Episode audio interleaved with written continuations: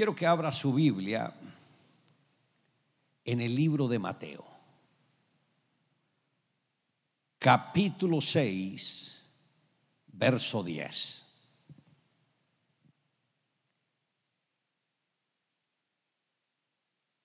Y dice, venga tu reino, hágase tu voluntad. Diga conmigo, Señor Jesús, habla a mi vida ministra mi corazón. Que hoy tu palabra me sea revelada para que yo la entienda, la guarde, la declare y la practique. Te lo pido Dios en el nombre de Jesús. Amén. Hoy me gustaría estar tratando sobre el tema conociendo el reino de Dios. Desde el inicio del ministerio el Señor Jesús sabía que venía a este mundo con la misión específica de establecer el reino de Dios. De eso se trató el primer mensaje que el Señor dio en público. El tiempo se ha cumplido y el reino de Dios se ha acercado. Arrepentíos y creed en el Evangelio. Esto está en Marcos, en el capítulo 1, en el verso 15. Luego de la caída del hombre, Dios prometió redención, pero la única forma en que la redención se podía llevar a cabo era si Jesús, el Hijo de Dios, tomaba forma de hombre y en esa condición se enfrentaba al tentador y lo vencía.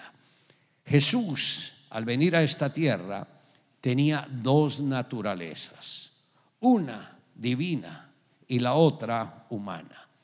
Él era conocido como el Hijo de Dios, pero también como el Hijo del Hombre. Pero aún así se despojó de su naturaleza divina y aceptó vivir dentro de un cuerpo mortal. Ahora debemos entender que Dios está sobre todos los reinos de la tierra. En Eclesiastés, en el capítulo 5, verso 8, dice, si opresión de pobres y perversión de derecho y de justicia vieres en la provincia, no te maravilles, porque sobre el alto vigila otro más alto y uno más alto está sobre ellos. Note que habla de que hay alguien alto en la tierra. Hay autoridades, pero Jesús es la máxima autoridad, o oh Dios, uno más alto está sobre ellos. El reino de Dios es eterno y predomina sobre el mundo espiritual. Diga conmigo, el reino de Dios es eterno y predomina sobre el mundo espiritual. Ahora está el reino eterno de Dios que predomina sobre el mundo espiritual. Está el reino humano que es la capacidad del hombre de valerse por sí mismo. Está el reino animal que representa la supervivencia. Está el reino vegetal que representa la pasividad, y está el reino mineral, que representa la improductividad. Ahora, hay hombres o personas que no entienden el nivel al cual el Señor los quiere llevar. Dios quiere que estén en el primer reino, en el reino de Dios, que es predominantemente espiritual prefieren conformarse con estar bajo el límite del reino humano, sin atreverse a crecer espiritualmente y adquirir la naturaleza de Jesús. Otros parecen como el reino animal, que luchan por sobrevivir, que no le importa nada más, sino estar bien, pasarla bien, disfrutar de lo que tienen, etcétera. Otros son como como lo que representa el reino vegetal, que caen en la pasividad. No quieren mover un dedo, no quieren trabajar, no quieren hacer nada, solo vegetando. Y otros caen en lo que es el último reino, el mineral, donde no producen nada. Porque el reino mineral no produce. No hay manera que se reproduzca. Pero Dios quiere que nosotros estemos en el primer nivel. Ahora, para lograrlo, el Señor Jesús, llegamos a lo que es el nacer de nuevo para poder ver o estar en el reino de Dios. El Señor dijo a Nicodemo, de cierto, de cierto os digo, que el que no naciere de nuevo no puede ver el reino de Dios. Esto está en Juan, capítulo 3, verso 3. ¿Qué quiere decir esto de nacer de nuevo? Es una experiencia única, es una experiencia sobrenatural. Solo hay una manera para nacer de nuevo tener un encuentro personal con Jesús y llegar a un genuino arrepentimiento. Ahora, ¿qué implica ese encuentro personal con Jesús? Debe haber primero una disposición para conocerlo a Él.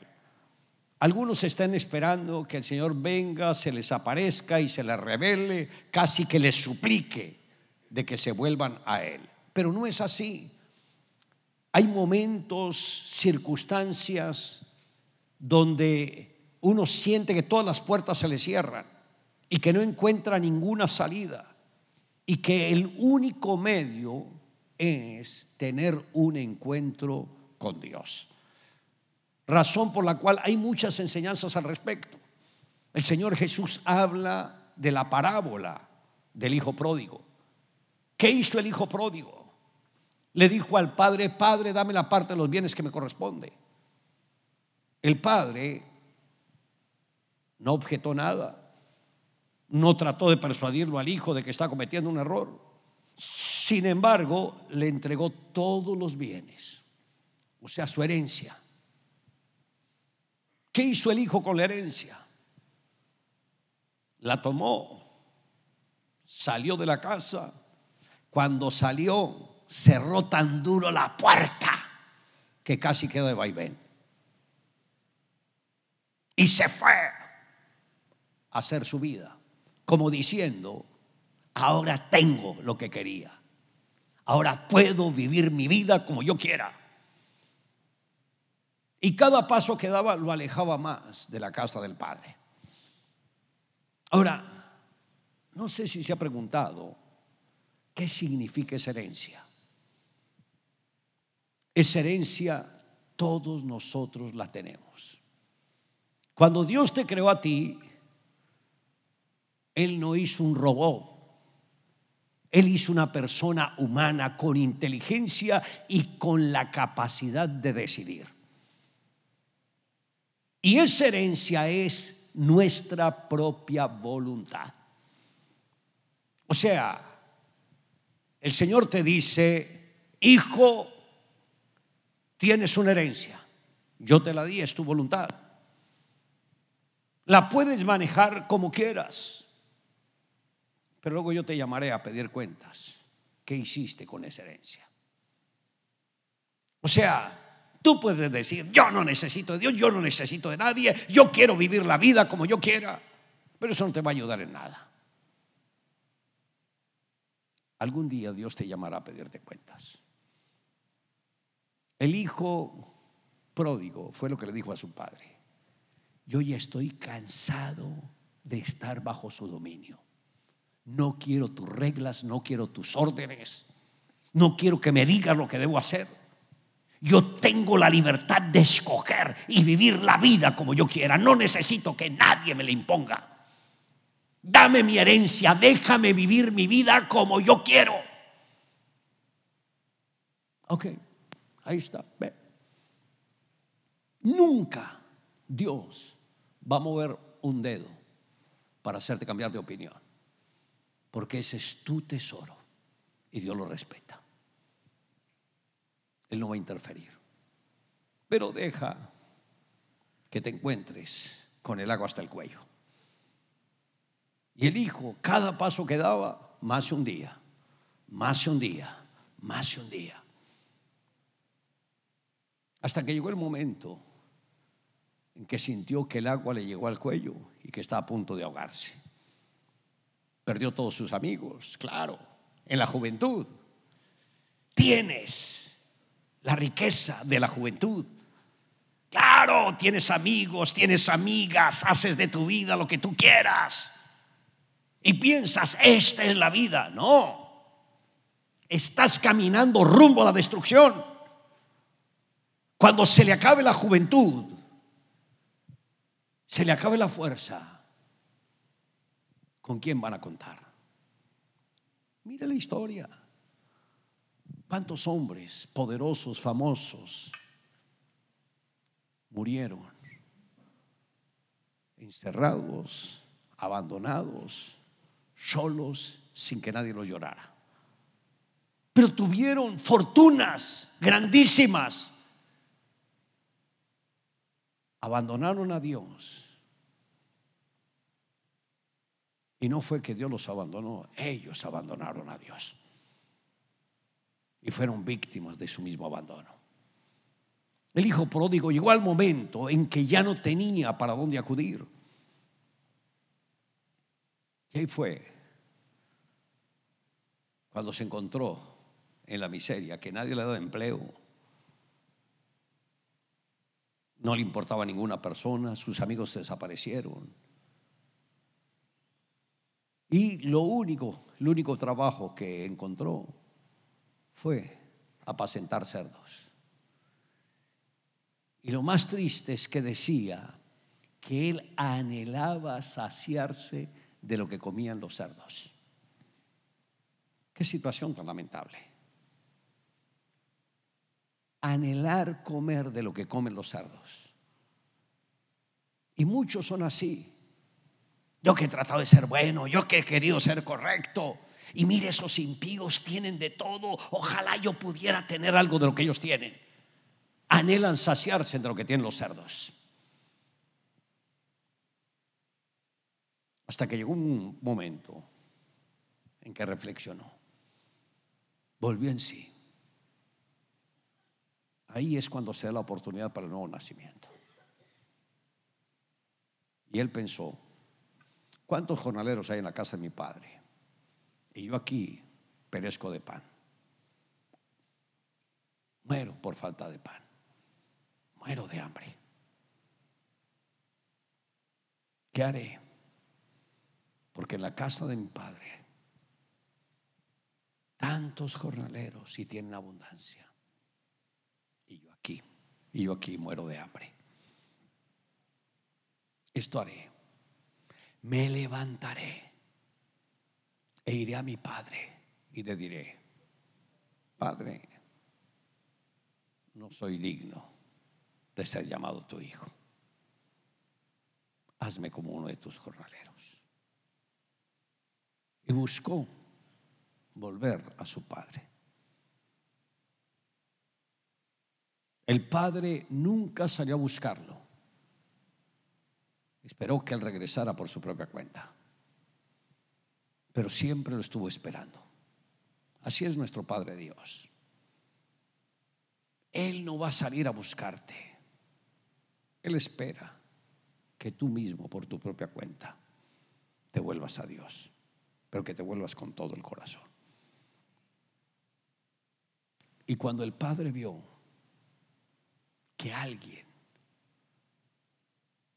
con aspecto de indigente. Se estaba acercando.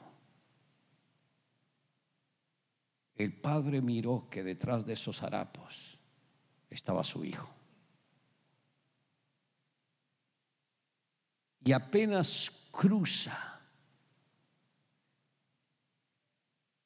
la primera puerta donde vean muchos prados, apenas está en el territorio del Padre, el Padre salió al encuentro de él. Solo hasta que pisó el terreno. ¿Y ese terreno cuál es? Representa un momento de intimidad con Dios en la oración. Representa un acudir a la iglesia para relacionarse con Él, para restaurar todo con Él. Representa una disposición. Cuando el padre vio que el hijo había pisado su terreno, entendió, Él necesita mi ayuda.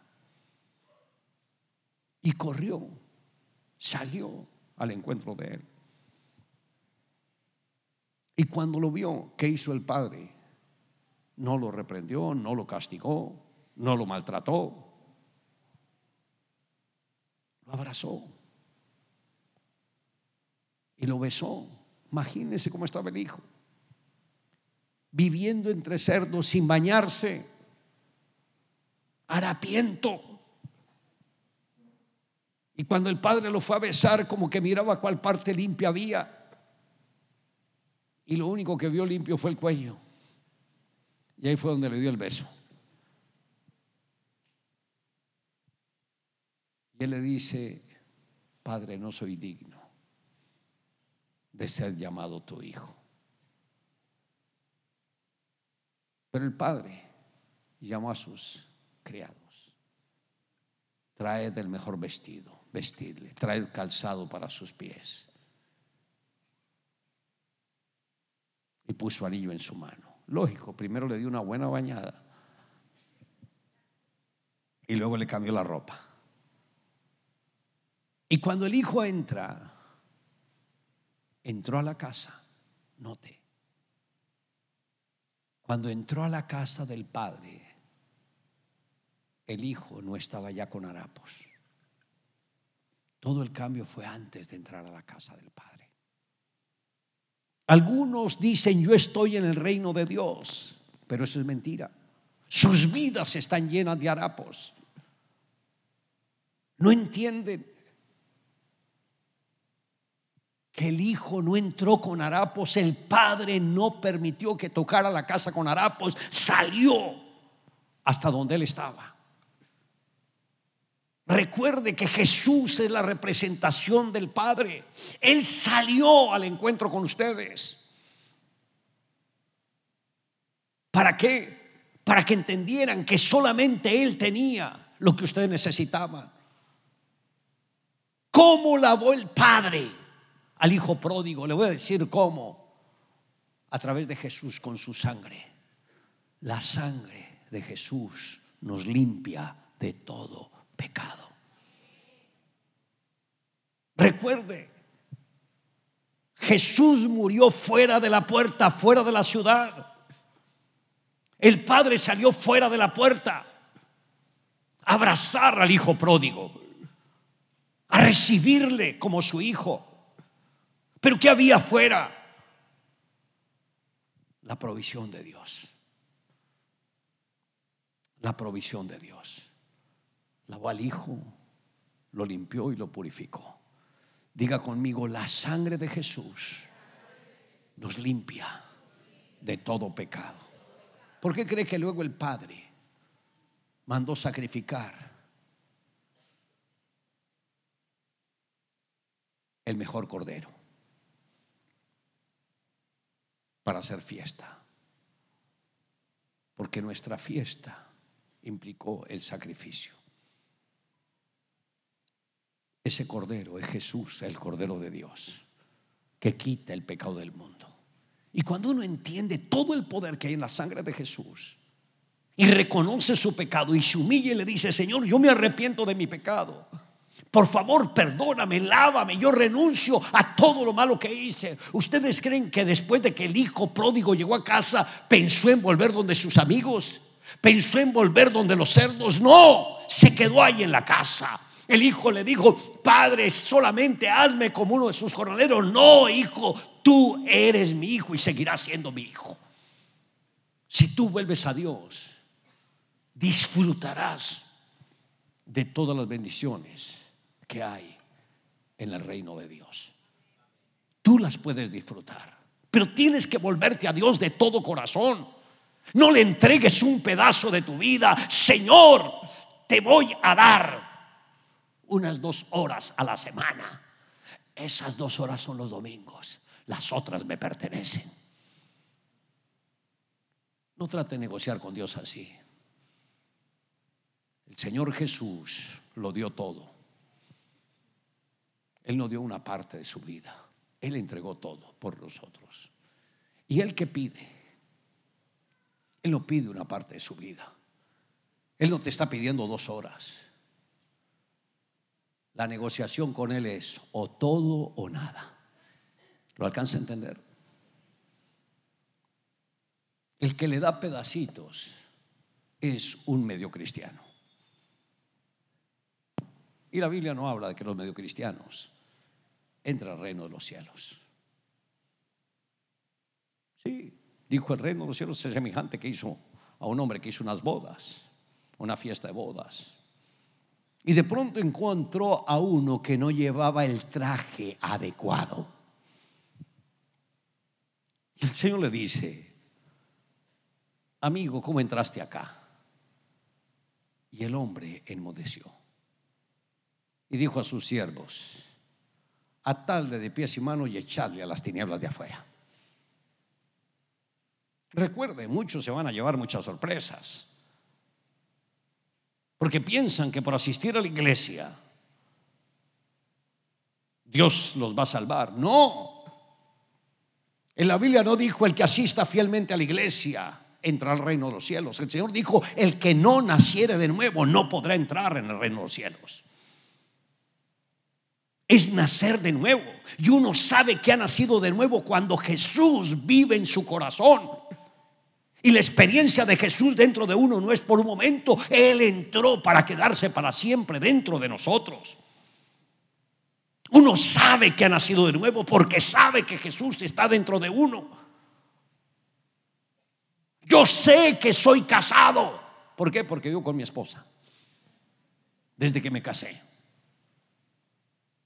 Cuando yo acepté a mi esposa, no acepté una filosofía, una tradición, una religión, acepté una persona. La traje a mi casa y empezó a vivir conmigo. Cuando uno acepta a Jesús, uno no está aceptando una religión, está aceptando una persona. Y uno sabe que esa persona está viviendo dentro de uno. ¿Lo alcanza a entender? ¿Por qué creen que el Señor a través del apóstol Pablo dijo, maridos, amad a vuestras mujeres como a su mismo cuerpo? El que ama a su mujer, a sí mismo se ama. Y esto lo hizo como un paralelo del amor entre Jesús y su iglesia. Así como Jesús ama a su iglesia, el marido debe amar a su mujer. Y dice que el Señor lo dio todo por su iglesia para presentársela a sí mismo como una iglesia gloriosa, que no tuviese mancha ni arruga, que fuese sin mancha y dice, asimismo el marido debe amar a su mujer como a sí mismo. Entendamos, el gran ejemplo de que Jesús está dentro de nosotros se demuestra en lo que nosotros hacemos. ¿Lo alcanza a entender? Marido, tú puedes vivir con una mujer sin amarla, pero eso no glorifica el reino de Dios. El marido tiene que amar a su mujer. Y no es una sugerencia, es un mandato, un mandato divino. Así el marido debe amar a su mujer como Cristo amó a la iglesia. Y si fallamos en eso, Señor, yo amo los principios, amo todo, pero no aguanta a mi mujer. Señor, yo quiero a mi mujer, pero la quiero bien lejos de mí. Eso no glorifica el nombre de Dios. Jesús amó a la iglesia que se dio a sí mismo por ella. Dice de un hombre que estaba en un barco, el barco empezó a naufragar y vinieron varias balsas para rescatar a algunos y había cupos solo para una persona y estaba el matrimonio. Era el hombre o la mujer. El hombre le dijo, mi amor, tú sabes cuánto te amo, pero que Dios te bendiga.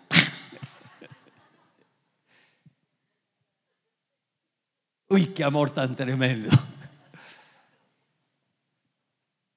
Gracias a Dios, luego ese barco lo rescataron y la mujer se salvó. ¿Cree que pudo volver a vivir con ese hombre? No. Y cuando el Señor dice, maridos, amado vuestras mujeres, no dice aparenten que amen a la mujer. Dice, ámenla. El amor es una decisión. Amén. Uno tiene que decidir amar a la mujer. Diga aleluya. Dar un aplauso a Jesús.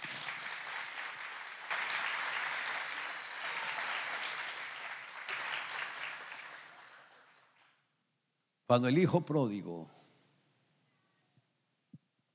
tuvo ese recibimiento, hubo fiesta, hubo banquete, hubo alegría. Y el hermano del hijo pródigo que no estaba en casa, cuando llegó y escucha la fiesta, dice, ¿qué es esa algarabía? Y uno le dice, no sabe, tu hermano llegó y tu papá echó fiesta. Ven, entra, yo no entro. ¿Cómo que no va a entrar? No, no quiero entrar. Y le dicen al padre, tu otro hijo no quiere entrar. Y el padre sale y le dice, ven hijo, entra. No, no voy a entrar. Hijo, entra. Claro, prefieres a ese que desperdició sus bienes con rameras, que gastó toda la herencia y ahora viene. Y tú lo recibes con los brazos abiertos y hace fiesta y manda a matar el cordero gordo. En cambio, como me has tratado a mí, que he estado aquí trabajando contigo y nunca te he fallado en nada. Y nunca me has dado ni un cabrito para disfrutarlo. Y el padre le dice, hijo, todo lo que hay acá es tuyo. Y si nunca has tomado un cabrito es porque nunca me lo pediste. Pero tú eres dueño de todo, hijo. Y quiero que sepas que este tu hermano, no te hijo pródigo, no habló del hermano como mi hermano, sino tu hijo. No mi hermano, tu hijo. Y el padre le respondió, y quiero que sepas que este tu hermano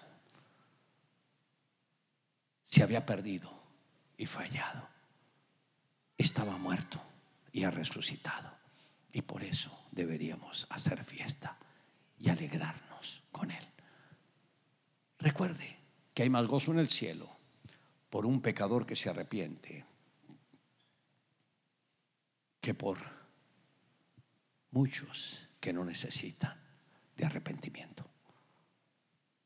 Por eso, para dejar que el Rey de la Gloria esté en nosotros, ¿qué necesitamos?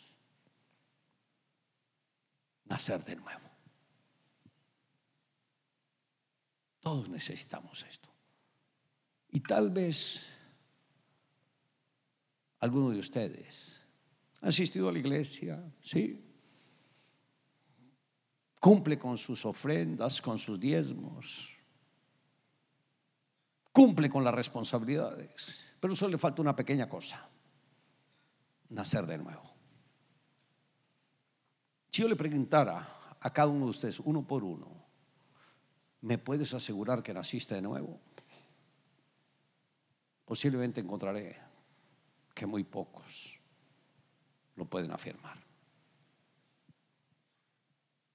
Cuando uno nace de nuevo, sabe que nació de nuevo.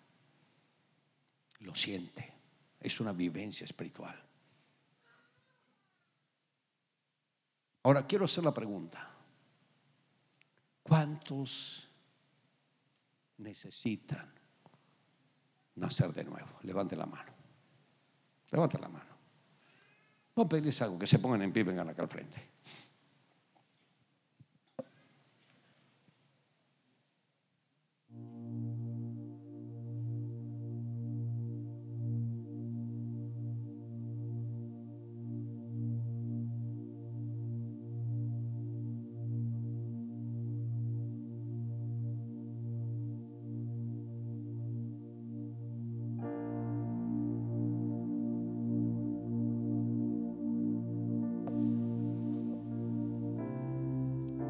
Prometió algo.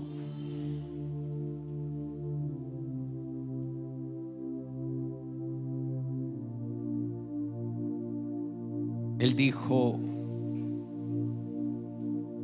os daré corazón nuevo y pondré espíritu nuevo dentro de vosotros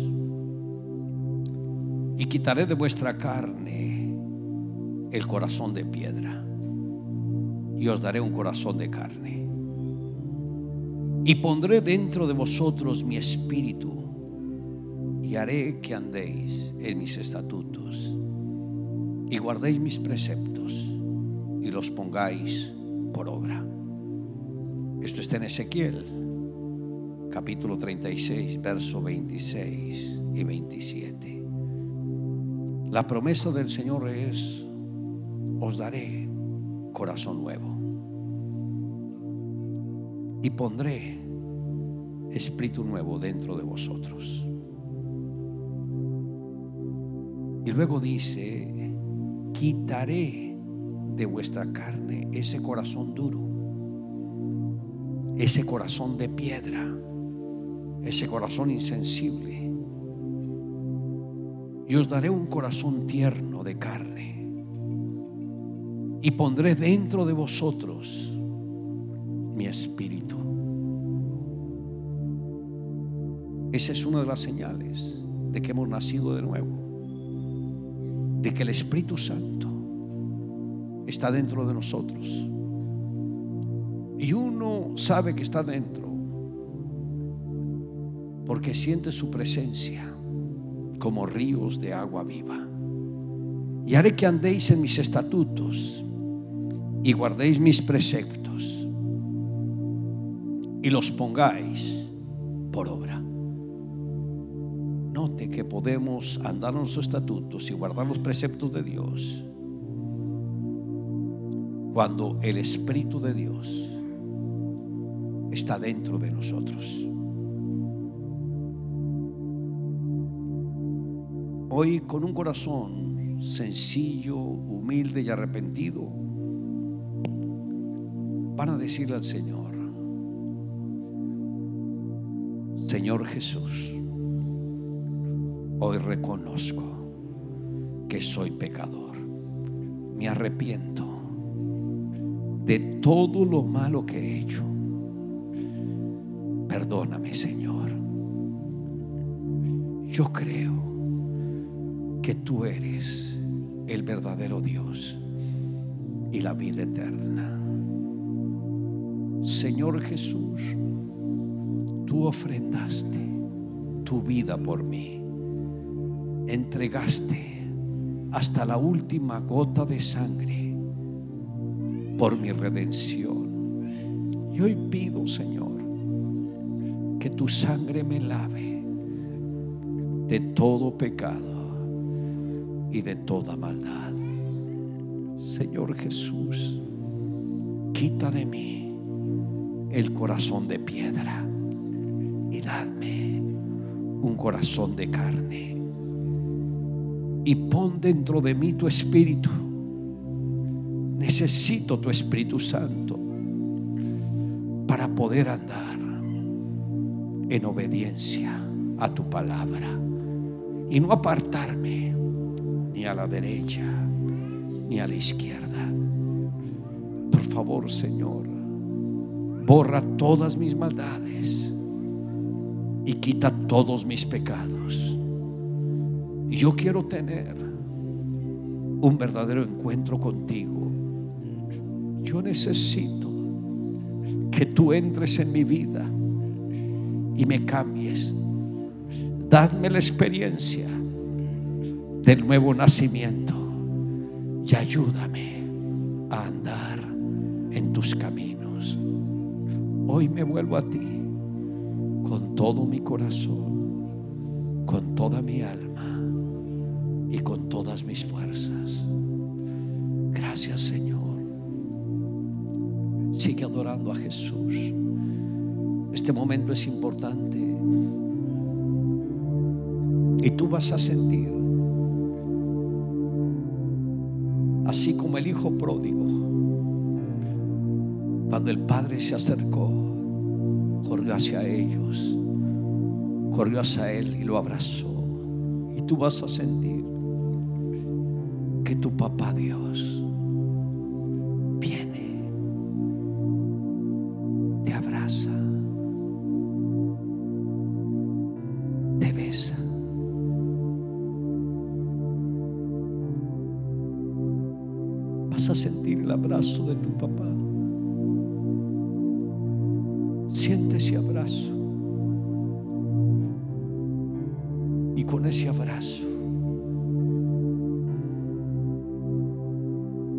vas a sentir que Él te despoja de esos harapos y que te pone un manto nuevo.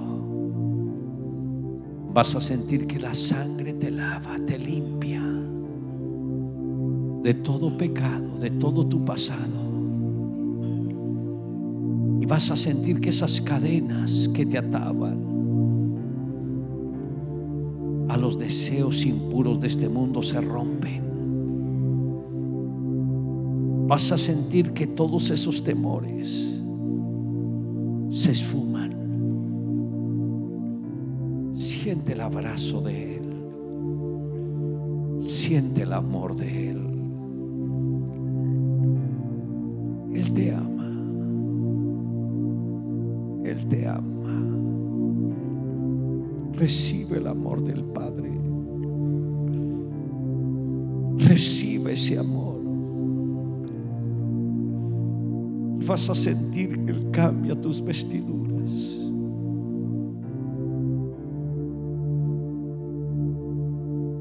Vas a sentir que estás protegido por los brazos de tu papá Dios. Que hoy has vuelto en amistad con Él. Siente el abrazo de tu papá. Siente el abrazo de Él. Deja que Él te abrace.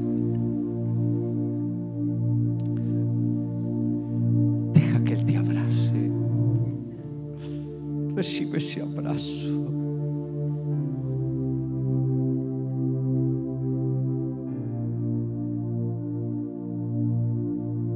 Recibe ese abrazo.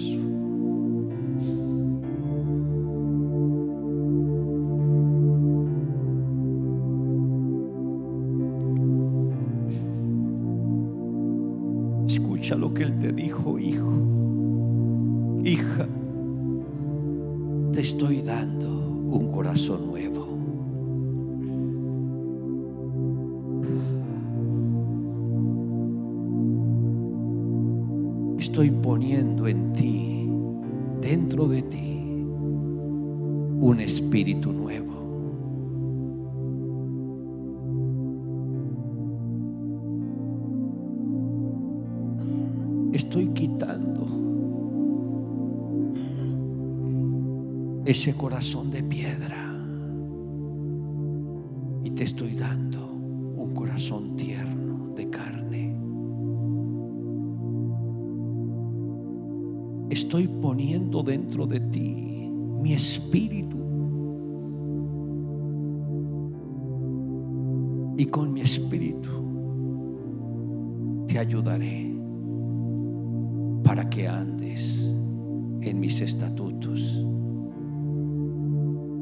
guardéis mis preceptos y los podrás poner por obra. Vas a sentir ese amor y esa protección de Él.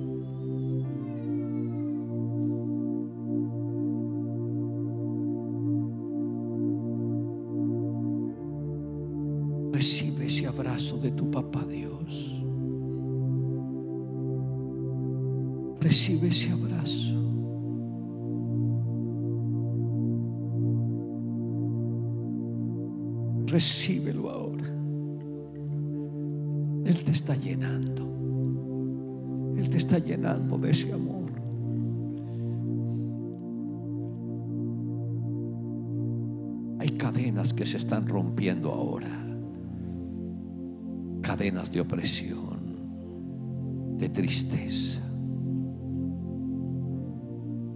de desesperación,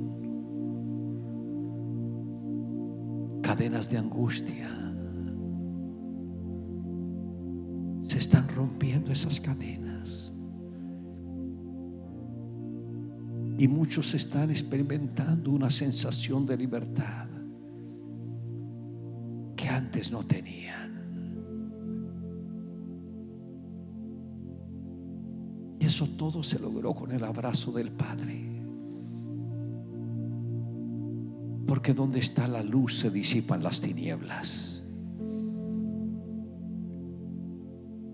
Porque donde está el amor se disipa el odio. Donde está el perdón se disipa el odio.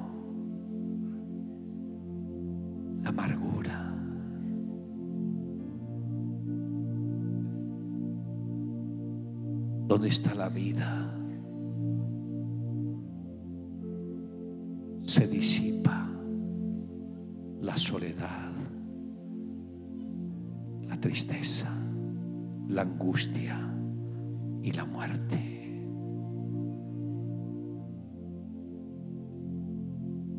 ¿Dónde está la paz?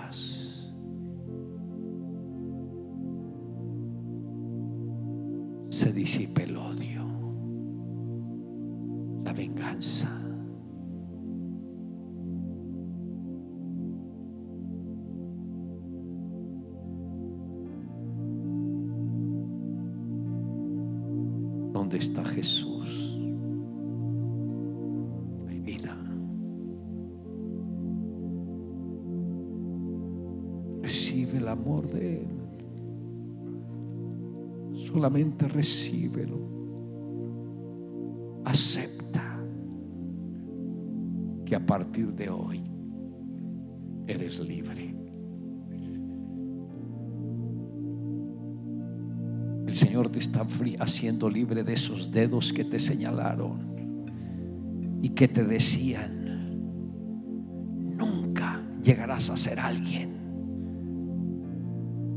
Acuérdate de cuánto vas a sufrir. Hoy esas palabras maldicientes que profirieron contra ti, el verbo de Dios las está cancelando.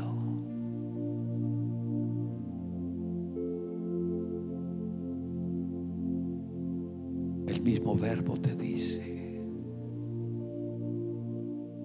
ahora eres mi hijo, mi hija.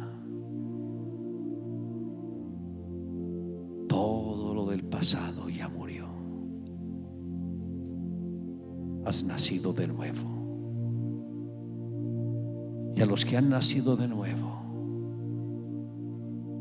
la muerte no los puede alcanzar. Porque ya moriste. Moriste juntamente conmigo en la cruz del Calvario. Ahí quedaron canceladas todas esas palabras de condenación, de juicio, de maldición. Has nacido de nuevo. Disfruta de esta nueva vida. Disfruta de esta vida de paz. vas a levantar los brazos y le vas a dar gracias al Señor. Y lo vas a adorar con este cántico. Que tu poder descienda